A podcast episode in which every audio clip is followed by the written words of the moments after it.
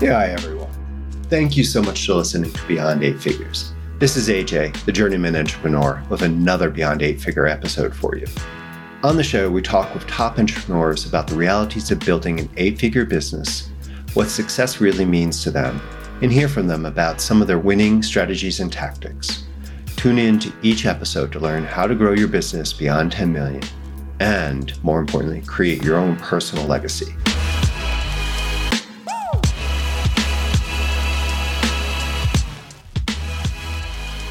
Hello, everyone. Welcome back to Beyond Eight Figures. How have you been doing?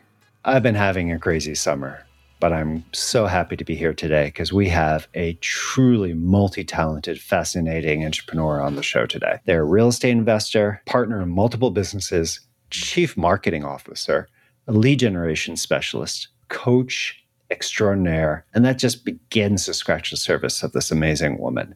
She is the partner and CMO, CMO of virtual assistant provider Riva Global and lead generation company Deal Dialers. She's also the founding partner of Level Up Atlanta, the Social Media Success Academy, and the Collective Rise campus event and work sharing space in Georgia. Okay, this person knows how to juggle their business without any doubt. So much stuff and doing it so well. Her ultimate passion, though, is helping people build their wealth in ways that are in alignment with their life goals, and in doing so, has empowered thousands of her clients to reset their lives and businesses on a path that unlock their creative calling. I can't wait to get started on learning from our guest today. So please join me in welcoming Amy Ransdell. Hello, Amy. Thank you so much for coming on the show. This is really cool. Yeah, thanks for having me. No, I'm really excited. I've been diving through your material and stuff and doing so many cool things.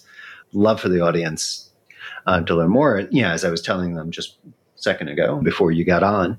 So, yeah, I would love to know how you see yourself on your own journey. Where are you?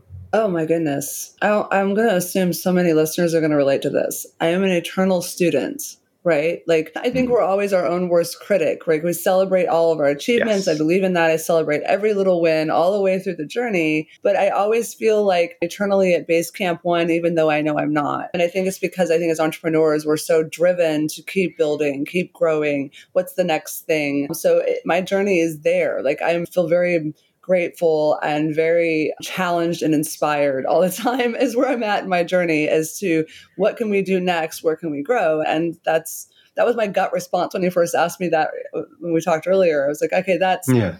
that's where I, I sit. I'm very blessed to be able to do what we all what we do and continue growing more things. So build up your capabilities. Yeah, that's I like that a lot. That is, yeah. Yeah. What's the phrase? To bring a beginner's mind. Yes. Yeah, to be able to always be learning on that. In looking at your different efforts, what I really like is how entrepreneurs build their businesses and how they connect. I've learned from a lot of good people and I've seen people who seem to have a business here, a business there. Oh, we do this, we do that, we do this. But the ones I find that really have their game on, and this is why I was so impressed with you, each piece seems seems to connect to other. In a sense, you seem to have a flywheel going. Yeah. yeah. I love how in the real estate coach, you provide the services to support real estate businesses. You do this.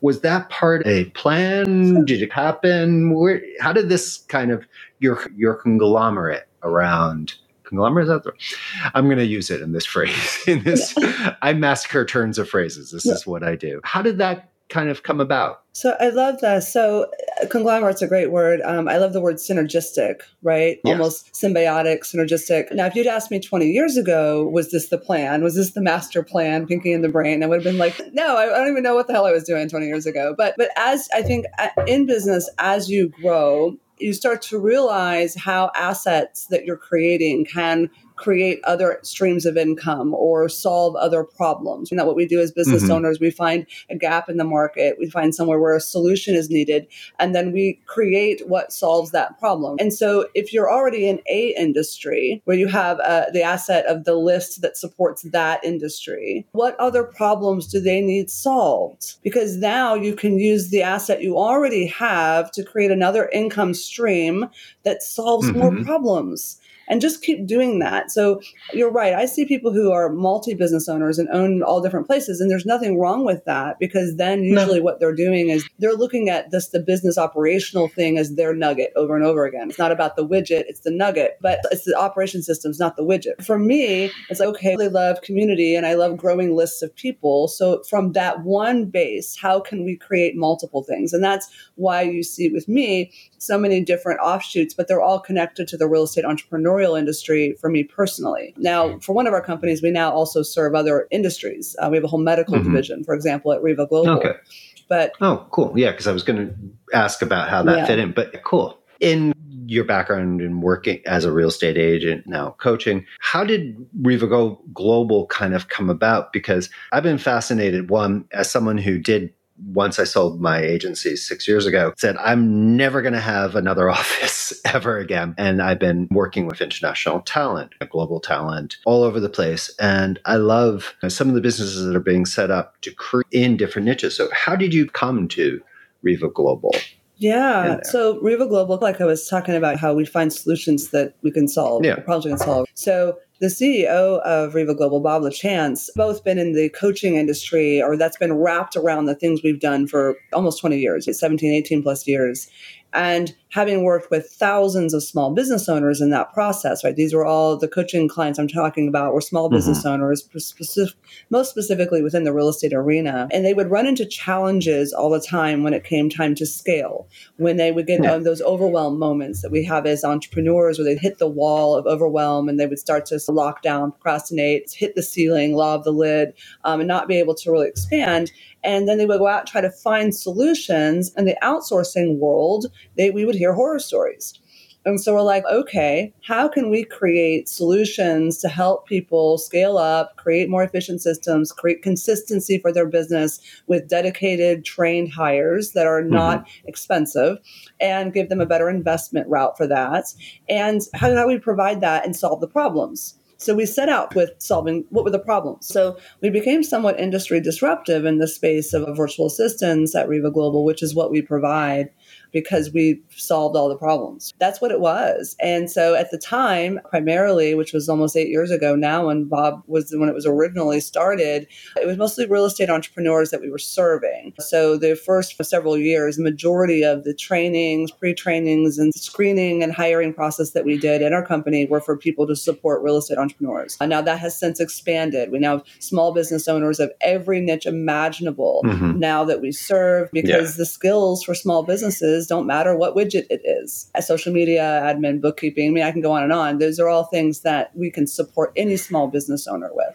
I think definitely with COVID, I know that a lot of people who in the past would never even think about even remote employees or remote staffing all of a sudden are going, oh, if I have to be remote, why not go fully global? How has, given that you're adding services and adding industries, I'm going to assume it's going well, but how is this going for you? How, how has COVID treated you guys? Yeah, a couple of things. I, am just going to call the elephant in the room. When COVID first happened, we had a lot of our clients, our business, small business owner clients, yeah you know there's uncertainty in the world all of a sudden and everybody froze up for just for just a minute yeah. we had a lot like they were calling us saying maybe I should let my virtual assistants go because I don't know what's going to happen. And so they, they tend to want to cut ancillary services. But the majority of them know because the first thing they thought was this is the best hire I have for the cost. So if we're going yes. to head into some sort of uncertain environments, I'm just going to increase what I give my virtual assistants to do. And hey, how can I add to my team? And, and again, thinking differently, right? So this year has, we've been able to serve so many clients because they are now in the headspace of everything's virtual anyway. So we got past that objection, which was fairly common. And because we are in this uncertain environment where everybody's looking at their bottom line much more closely, we've been able to be a, a cost savings of oftentimes 60, 70% or more than what you would have hiring the same mm-hmm. talent in your local market that worked in your office where you have payroll expenses and all the other things that come with that. And with COVID, the combined challenge of being together for sure. Yeah, I really do. That is cool. Just being able to bring it because there are so many. I think we're looking at a time where the concept of how businesses work with talent, or hearing the oh, we can't find people there. Oh, and it's no, there's great people everywhere. It's just you have to be the right business to attract them. Things are changing where it used to be like, okay, anyone, everyone wanted a job because there was not enough. Now it's, look, yes, there are a lot of people on the sidelines. Good talent has choices now. It does, but you said something really important. I think it's really clear too. When you're wanting to hire someone, right, you gotta be crystal clear as to who you're trying to hire and for what purpose. Yeah. And I think a lot of business owners, they sometimes don't take the energy to really think through their hiring process and who's going to be the right fit, really create what that role and responsibility would be and what is the personality avatar that's the best fit for that. I will say at Riva, for example, we are not a contract for hire virtual assistant company. We are, we supply team members, longevity hires. Yeah. These are people that are going to be come, become a part of your family for a long time to come, just as if you hired someone in your physical office. And so we do a whole uh, matchmaking service, basically. It's like match.com for virtual assistants. So we interview the clients and elicit from them their values, what it is they're looking for. And then we go into our hiring pool, which is not a pool of resumes. These are people we've actually already hired. We're paying them, even if we don't have a client to pay, mm. place them with, who have come through the talent screening process and have excelled, right? Right? So we know a lot about them, predictive index, disc profiles. We have yeah. their resumes, references, experiences, and we put them through several weeks of pre-training where they have to go through testing on all kinds of proficiencies so that we have a really good idea. So when a client says they come through our intake process and says, I need a certain type of support, right? We can go into our pool and find the perfect, maybe two, three, or four virtual assistants for them to interview. So they're not going yeah. through a crazy process of interviewing hundreds of people and hoping they find the right person. Oh do all yes. that work for them. And and so it makes it a really streamlined process. And our retention for that reason is through the roof. We are industry disrupting in retention. And yeah. the clients have a great experience and the VAs have a great experience. And by the way, these are college educated, highly skilled, awesome humans. Okay. They're amazing. Yes. and they deserve to enjoy their job as much as you want to enjoy the employee you're hiring. Right. So yeah. Um, so we, we work hard to make that happen. Now, is it predominantly Philippines or you all around the world? For What's us, your base? Cur- yeah. yeah. currently for us, we are primarily Philippines. I want to leave that door open because we do other contract things, other places. But right now, Philippines is our primary market. Um, now, we love the Philippines, okay? We love, love, love it because, first of all, English is one of their primary languages. It is really yes. the primary language. And they love American culture, okay? They love it right? So that means they get American culture, they get our slang, our jokes, everything. Yeah. It's as if they live here. They they are. They, in fact, I have team members that work for me that know like TV shows and stuff better than me because I don't watch TV. And I'm like, so they, they really do love our culture. And then the core value systems within the Philippines is beautiful too. Family is very important there. Education is highly revered there. Their work ethic is highly revered. So you put those things together and they make an amazing hire for our clients. And I say college educated, I have some people who work for me who are brilliant. They run circles around me. They are so much better than me at so many things and have learned things I've never taken the time to learn, be certified in things I've never taken the time to be certified in. You might be shocked and surprised when you hire. If you just take out the idea that they're different, they're not. They're just like us. They just live on the other side of the planet. so it makes it nice. I could see from a real estate where you could specialize in kind of understanding the types of jobs, the work, the talent that works there. Because I had so much difficulty until I actually did hire a woman from the Philippines. It's called Hire COO, where she acts and finds people for other people. And it was like once that layer happened, it was like, oh, okay. Yeah. This is amazing now. This is So that's she does more, but yeah, that she does do that now. So that's kind of what we do. So we have a whole team that's yeah. full-time staff members. That's what they do. They're out in the hiring pool in the Philippines, constantly interviewing, constantly screening them. And when we find good ones, we have a waiting list for people to come be an employee at Riva. And a lot of it has to do with our corporate culture is so attractive. People are they want to be at Riva and they never want to leave. And so it does give our HR department a little leg up, right, on the hiring side. But they are constantly doing that so that we have already on staff enough people to place very quickly with our clients what they're needing. So it's like headhunting, but not really because we're not waiting for the mm-hmm. client mm-hmm. to tell us what they want. We already know what the majority needs of clients are. We've been doing it a long time. We've served hundreds, thousands of clients. And so we know. So we go out there looking for those buckets and then we already have them ready to go. So there's no lag that can happen with other hiring services too, where you're waiting on them to work a notice somewhere else or they're still moonlighting for someone else simultaneously or whatever before they can actually work for you.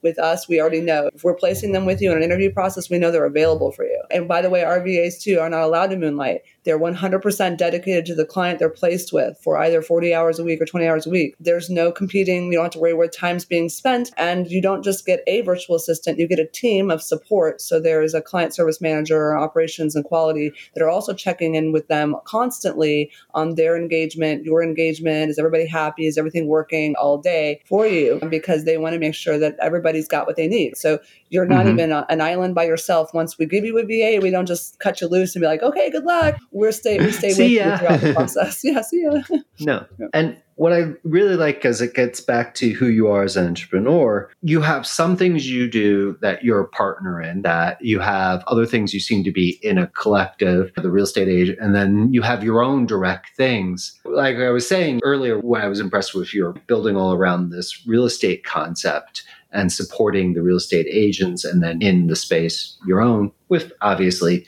some offshoots that fit when the opportunity occurs but this mix as being an entrepreneur i find that very interesting and more people doing i know for me it's much easier for me to be my own stuff I find playing with others is something I still work with as partners and stuff. But how did that kind of come about for you? Because this is actually pretty cool, I think, that you have some of your own direct things, you have things you've partnered, all this and it all keeps fitting in once again to this overall concept you're working yeah. on. Well, I think, and I don't want to speak out of turn for everyone, but for most of us, yeah. if we're going to go, we're going the entrepreneurial route, at some point we read some book that gave us that entrepreneurial dream or whatever it was that inspired us. And we have this thing in our head that entrepreneurialism is free, right? Now, different type is, of freedom. right, in reality, there's a lot of freaking hard work that comes with everything we do. The four hour work sleep, week is a great yes. book title, but the reality is that it takes a lot more than four hours a week to get to where you can only work four hours a week on a business. That being yeah. said, is it absolutely possible and attainable? Yes. Okay. So for everyone that's listening, if you work with me as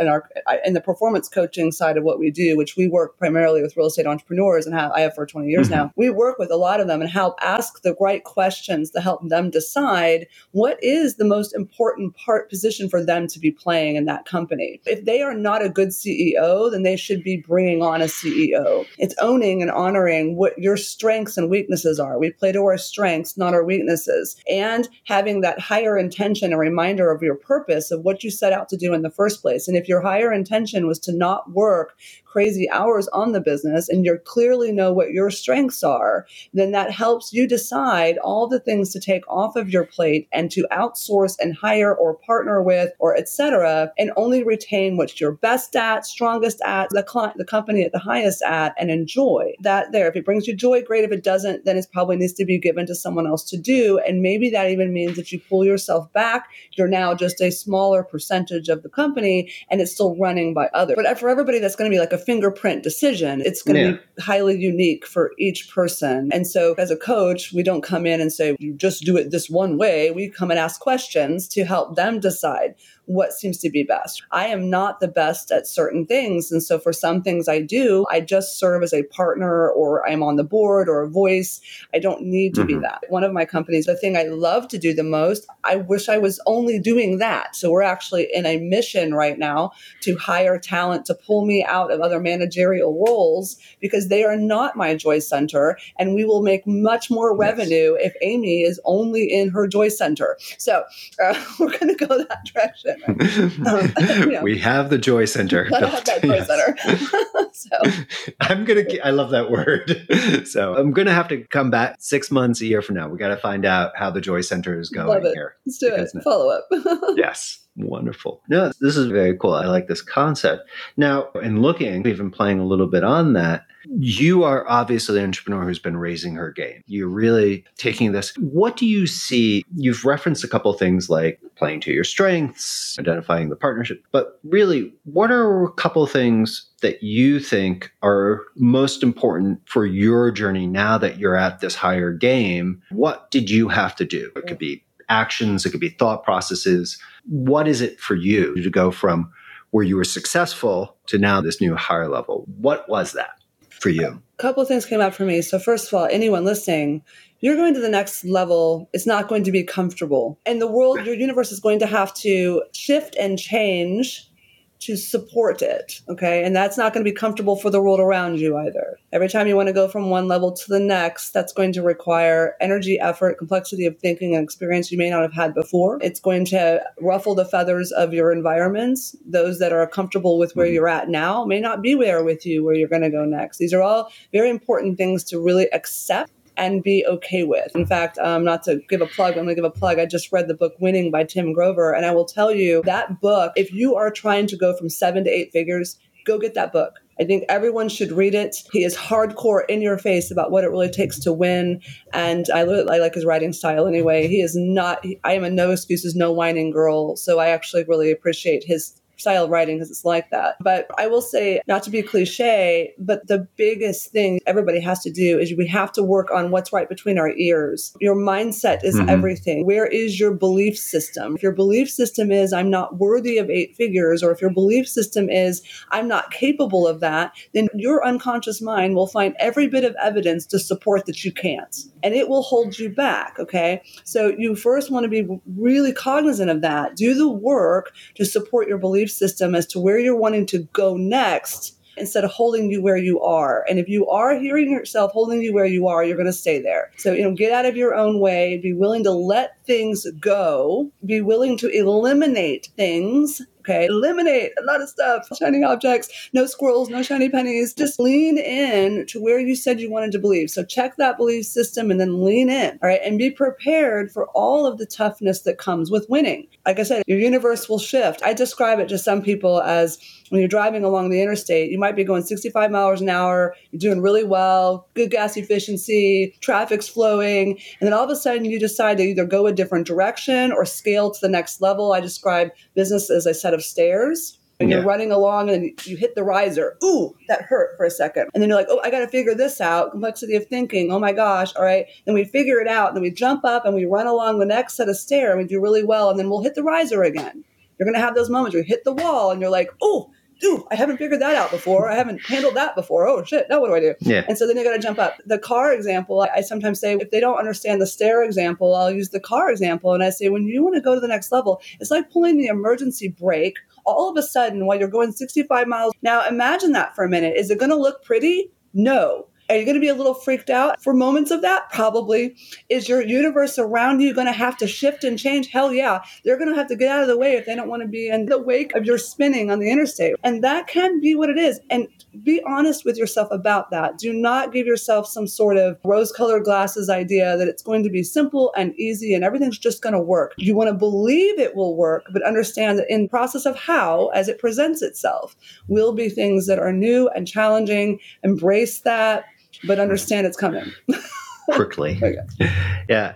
In your experience of going through that, how straightforward did you feel it was? And not so much your experience of that, because we all know that it's, oh, yeah, we're going to do it. And it just is ugly. But somehow you get on the other side and you're like, oh, it's better. Because in talking with a lot of entrepreneurs, I always find it so funny that some of them t- say that their transition points happen because of panic moments. Mm. Like, oh shoot uh, mm-hmm. partner sadly one one partner one person had their partner drop dead and they had been it had been a nice good business and then literally like everything was going to blow up and he had to change everything. And in doing so actually made a much better business. Yes. obviously i've known a few people who had covid hit. People talked about how covid completely changed and their way of refocusing the business allowed them to touch into a deeper thing.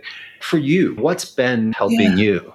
So uh, so many things come up for me in that statement. And i think as business owners we get do we are susceptible to complacency right? We're susceptible mm-hmm. to comfort. And so if things are moving along just fine, we may not even face a different direction or, or more a better efficiency or a better streamlined way to go do something or even an asset we could or revenue we could be generating in a certain direction we may not even be paying attention because we're in a place of just complacency not necessarily in a place of creativity and resourcefulness because we don't need to be so what happens is then we have these need to moments right? Where like the partner dropping out or COVID yeah. or whatever. And so all of a sudden uh, interrupt the pattern boom, we can't stay in that path we were just in. It's the roadblocks. There's a giant chasm in the ground. yeah. we, we now have to find a way to jump the chasm, go around the chasm. I mean, we have unlimited possibilities of how we can, but we now actually are pushed into a state of needing to be creative, resourceful, and solutions oriented.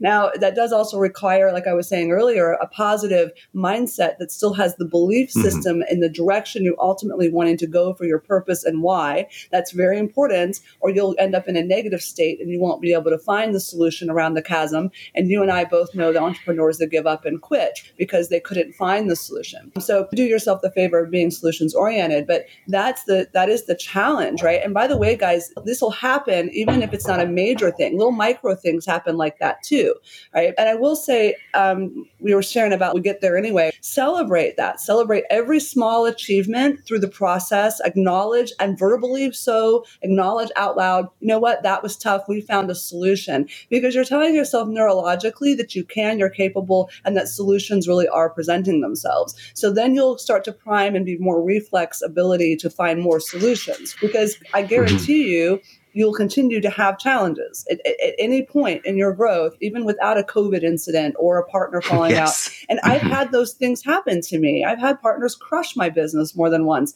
I have had severe mm-hmm. things happen. If you knew my personal story, it would blow your mind. And I don't, I never lost my belief system.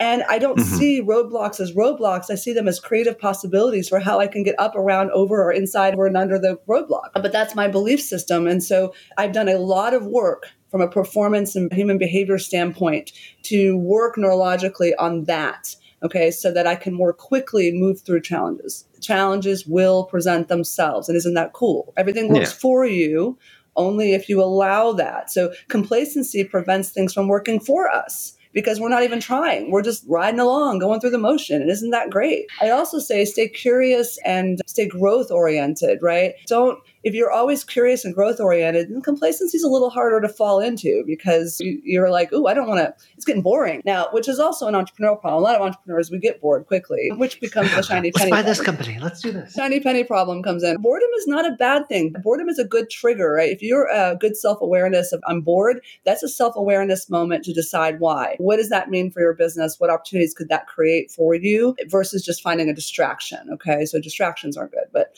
um, if that makes sense. no, it does a lot. And maybe in playing, because I've been going through your coaching, but your descriptions, not the actual program, but the descriptions and stuff like this. And there's a question I have bringing that mindset you're talking about, that kind of openness, that growth. How do you layer that with, how do I even say it, structural need to analyze? Meaning, that I've seen people who are like, oh, you have to do your daily, your weekly, blah, blah, blah, your review, your quarterly, your blah, blah, blah. You have this, but then the annual and five and all this planning structure. But then a lot of times when I talk to entrepreneurs who are successful, they find that stru- or they use it, but without bringing in that emotion. How do you balance that like need for a structural review with then that openness that you're talking, this growth oriented openness? So, structural review in the sense of yourself or of your team? all the above. I always like to say it's okay, I got to go bottoms up, reverse pyramid, where it's like, all right, I'm getting feedback from the team and everything's coming and I have to keep everything up.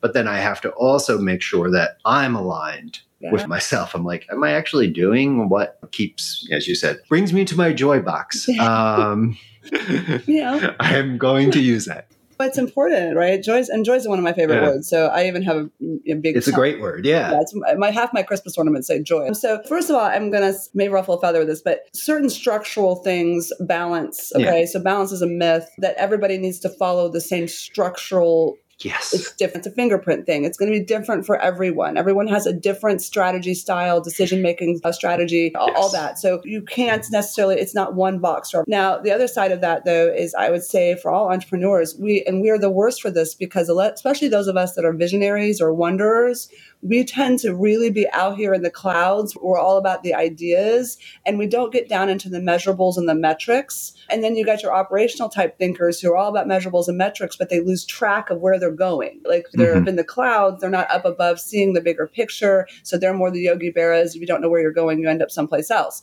So they'll get the metrics every day, but they're not seeing that the company is actually going way off track. So I would say that a lot of you guys, you have to be willing to wear both hats if you don't have a partner that can wear the other hat. And mm-hmm. I would say get crystal clear and reminding yourselves weekly, monthly, quarterly, yearly, what is the destination for your company? It's higher purpose, it's higher intention, right? It's why and its purpose, which is not measurables and metrics. This is more of its purpose. And then you want to reverse engineer down into what are the measurables and metrics that are your non negotiables? What performance metrics are your non negotiables? And now yes, clearly assess that everything else goes to that. You can't reverse That's engineer true. into what you do each day, each hour, each team member does each day. If you don't have a clear destination, everybody's just going to walk around sticking their thumbs up and woo, we're going for a ride. And before you know it, you've gone for a ride way over here and you can't keep the company going. So, and, and I'm not saying this is easy. Okay. Again, I, I love yeah. to be the voice of this is not, this takes massive discipline no. to do what I just said. It does. And I think practice, and I think I know for myself and for a lot of other entrepreneurs I've talked about, it's finding that balance. Because, yes, if there's a gazillion people who will tell you, you need to do X, Y, and Z. and it's my biggest frustration out there. It's no, that's a good idea within structure and context and your resources, your own place, and all that. But not everyone should you have to find your own. And I think, yes. yeah, I love the way you brought it in because it is hard work. I find it impossible. It's been working with my team to build the intention of the company. And I have all these concepts in my head. And then when they ask me, I'm like, oh, yeah, to make it so we're really good, we create value, we do these things and that. And they all look at me and go, what does that mean? But and I'm like, yeah, that's the work. From he- the work. inside here where it's all so simple to like, oh, actually beyond that, it has to mean something. It can't be just.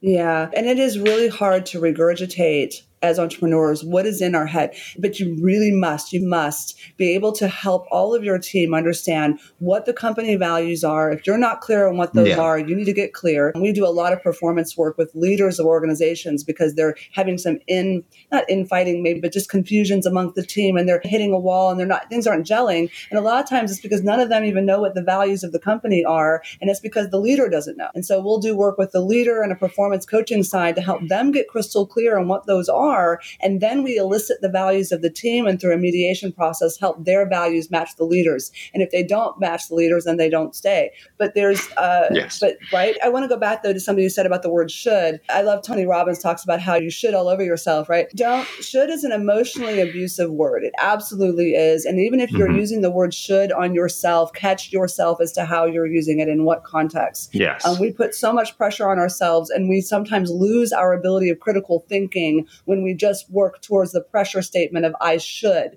instead of measuring everything against our higher intention and our course, our resources, strengths, weaknesses, money, manpower, time, and energy direction. We have to measure things. There is no shoulds. Yes, you should do your bookkeeping and yes, like those things. But when it comes to ideas, direction, hiring, mm-hmm. firing, like you've got to go measure against the decisions that you've made and allow that to be your filter. That's really important. But I, I, I listen. I, it, I feel you. It is very hard to take what's in our heart and pass it over. And so my last tip to all my entrepreneurs on that subject is, yeah. I'm going to go. You're going to be like, oh, you're just predicted yourself, but don't expect the people on your team to be where you are. Okay you own it. It's your business. It was your baby. It's your art. You birthed it. You took the risk. You went for it. Okay. So in your heart, you're operating at a 10, 11, a 12 on a 1 to 10 scale. And it's crystal clear in your head. Don't presuppose that they understand what's really in your head and your heart. And don't expect them to come to the level you are right? At most, most of the time, even excelling team members are going to be at a seven or eight on the scale. They're not going to be where you are, okay? But you still got to get as best as you can at, at explaining it and then keeping them uh, on track with what that culture and values are and what your mission statement is, all those things, how that's explained to the public, because obviously everybody that's touching your company is how the public's going to respond. So just, but do understand that it's a constant thing you have to um, spend time and energy on, or your leadership team does, and then even you with your leadership team. And then just also yeah. don't be arrogant to think that everybody's going to be a 12 just like you. They're not. And I think one of the things, you know, just from what you're referencing, that I've found difficult, but I think is this idea that it really isn't easy, but as you do it, it's all skills. Not that they become super easy and you're like, ah, whatever. It's that as each time you do it, you gain a little bit more capability, a little more familiarity with Absolutely. what it is. So getting into that process gets you even further along. Absolutely. From a neurological standpoint, right? It's like when you play the violin the first time, you're not going to be a virtuoso but you play the violin. yeah. But, but, you play the yes. violin every day for four hours a day for years and years, and it becomes autonomic. And all of a sudden, you're, you're really good at it. So it, it's the same thing. You're right. We, we have to create the neural paths and muscle memory to be able to do those things over and over again. And they do become easier than the last time because now you've got the muscle fiber and a little neuroplasticity to support the next direction you're you're going because you've done it a little bit before. And if I'm climbing up the mountain, right, every step I take becomes a little bit easier, right? You, it's not. Mm-hmm. Um, doesn't mean it's still not hard. Yeah. you're right. You support having stronger reflex and priming your mind to make decisions more quickly. So where something might have been a really difficult area for you to make decisions in, the more you make decisions in that, just like with the violin, eventually the making the decisions there becomes a snap becomes a snap of a finger versus you spending 24 hours overthinking on it. It just you know, allow yourself like that. that. Yeah. Hey, coming back to something we were saying, celebrate that achievement. This is very important. If something was a difficult thing for you to do and now it's becoming simpler and faster and more reflex for you, acknowledge that for yourself. Okay, this is really empowering. It will just prime your mind to want to do more and more to become really good at that. So just celebrate. Celebrate celebrate. That kind of big question i always find that's very hard i believe to define but it is so important. You talk about sticking to your strengths finding your joy box. You were saying that one of the things about the entrepreneur is making sure that they know what their goals and how you know the direction so they can share before. But on top of that not just what you're trying to do but how do you define success? What is success to you? You've talked about celebrating successes along the way, but I mean, do you define it as the land of plenty or do you define it, let's just, we do what we do because of what we can get from it. But how do you define success? I love this question. I also, this is one of those ones where I want to sometimes run and avoid it. I'm a very transparent person, but here's the thing. So I want to just caveat this by saying, because everybody that's listening right now, they're asking themselves, what is success? And yeah. there is no right or wrong answer. Everything is right as long as it's right for you. This is really important. So I, I would say, don't judge anyone's, don't judge anyone's uh, measure of success. Don't judge where they are on the ladder compared to you or where they are in the chapter of their book compared to yours. There is none of that exists. And somebody's going to be just as thrilled to succeed because they become, I don't know, the best horse wrangler in the United States. And somebody else is going to measure their success because they were an amazing parent and raised some beautiful humans to become amazing humans. And that's their measure yes. of success. And someone else or only be satisfied when they hit nine figures and someone else will only be right. So it's, it's going to be very different. For me personally, for me, it's all about impact. And my mm. success to me is how many people have we been able to positively impact? That's success to me.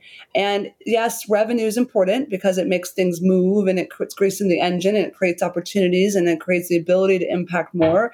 But to me, that's my personal measure of success is that have we had positive impact on as many as we possibly can in all of the capacities that we've been given the abilities to. My coaching program, for example, we use a phrase called be powerhouse. And we also have mm-hmm. powerhouse real estate and people sometimes just assume you mean houses, right? Because you guys do investments and brokerage stuff and so forth. And, and we do a lot of that. But to be a powerhouse in my world, and this is where success ties together for me, is that I, it's a personal belief, but I believe I was given an unlimited power when I was created. And I'm have the opportunity to live to that to an unlimited way. And so I have you know been charged with the abilities and all of the resources around me to be able to create a very strong house or foundation for my personal mm-hmm. power. Mm-hmm. And for me, I want to use that to impact others. So as long as I'm utilizing my foundation, all network knowledge, faith, you know, tactical solution, all the things to be able to do that, then that then I that's success. And if I can step back one day and look back and say without regret, I really utilized the gifts given me to be able to do that, that's for me what that means. But please, if you're listening, allow success to be whatever that is for you. Just whatever it is, it's everything's right. That is so cool, Amy. Thank you. And you've really shared a lot of great stuff for me and for the audience, focusing on your strengths. We hear that again and again, but I think for entrepreneurs, it's we don't you know, do it. yeah, it's the fire. We put out fires and then all of a sudden it's, oh, wait, what are you? I'm a fireman. I like that. And I love, and it's going to make me smile every time I say it but building your company so you can be in your joy box. That is something really powerful to go in there. And it's just fun to say. And then last, that idea of making sure you have your understanding of the direction, but then, as you said, taking it further. What does that direction mean as success to you? And then filtering it through all the way. You've shared a lot of very cool things. I'm going to be going and writing notes and getting on the slack channel with my team. So thank you so much. I would love to have you come back. Because definitely want to know what happens with the joy box. Oh me too. Uh, I, would, uh, I, would, love to yeah. um, you have an amazing you have an amazing audience. You know these are my you guys are my people those that are listening. You're out there. I applaud you. I celebrate every one of you that you have decided to go after being being entrepreneurs and building something that's in your heart to build. And I think that's a beautiful thing. So hope to connect with a ton of your listeners and absolutely love to come back. It's an honor to be here. Yeah. Thank you. Yeah, definitely. As always, we're going to put all the links for you, for your programs, for your different things. If you're looking for virtual assistants in your real estate or medical, that will be there. All of it on the show notes down below. So but come to the page. business owners. Yeah. So make sure if you're listening, it doesn't matter what yes. type of business you are. I have a chiropractor where we do, and he's medical, but not technically. We just do all yeah. of his appointment. Uh, we have a VA that does all of their is outbound marketing and all of his appointment setting and appointment yeah. follow-ups, right? We have a guy who owns a tire. He's a family business and a tire place. They sell tires. Anyway, he has a virtual assistant, yeah, supports their social there. media and okay. their bookkeeping. It, it, it, anything yeah. that can be done by phone or computer can be done by a highly skilled, trained, educated virtual assistant. Okay, 90% of what you do is done by a phone or computer. Yes. That means 90% of what you do, you don't need to do anymore. That's a good money quote, too. So Amy, thank you so much. No, thank um, you. This has been great. everyone, can't wait to talk with you again. Have another great episode soon. This has been talking with Amy, and so much we've learned. Thank you. And we'll talk again soon. Bye bye. This episode of Beyond Eight Figures is over, but your journey as an entrepreneur continues. So if we can help you with anything, please just let us know. And if you like this episode, please share it with someone who might learn from it. Until next time, keep growing and find the joy in your journey. This is AJ, and I'll be talking to you soon. Bye bye.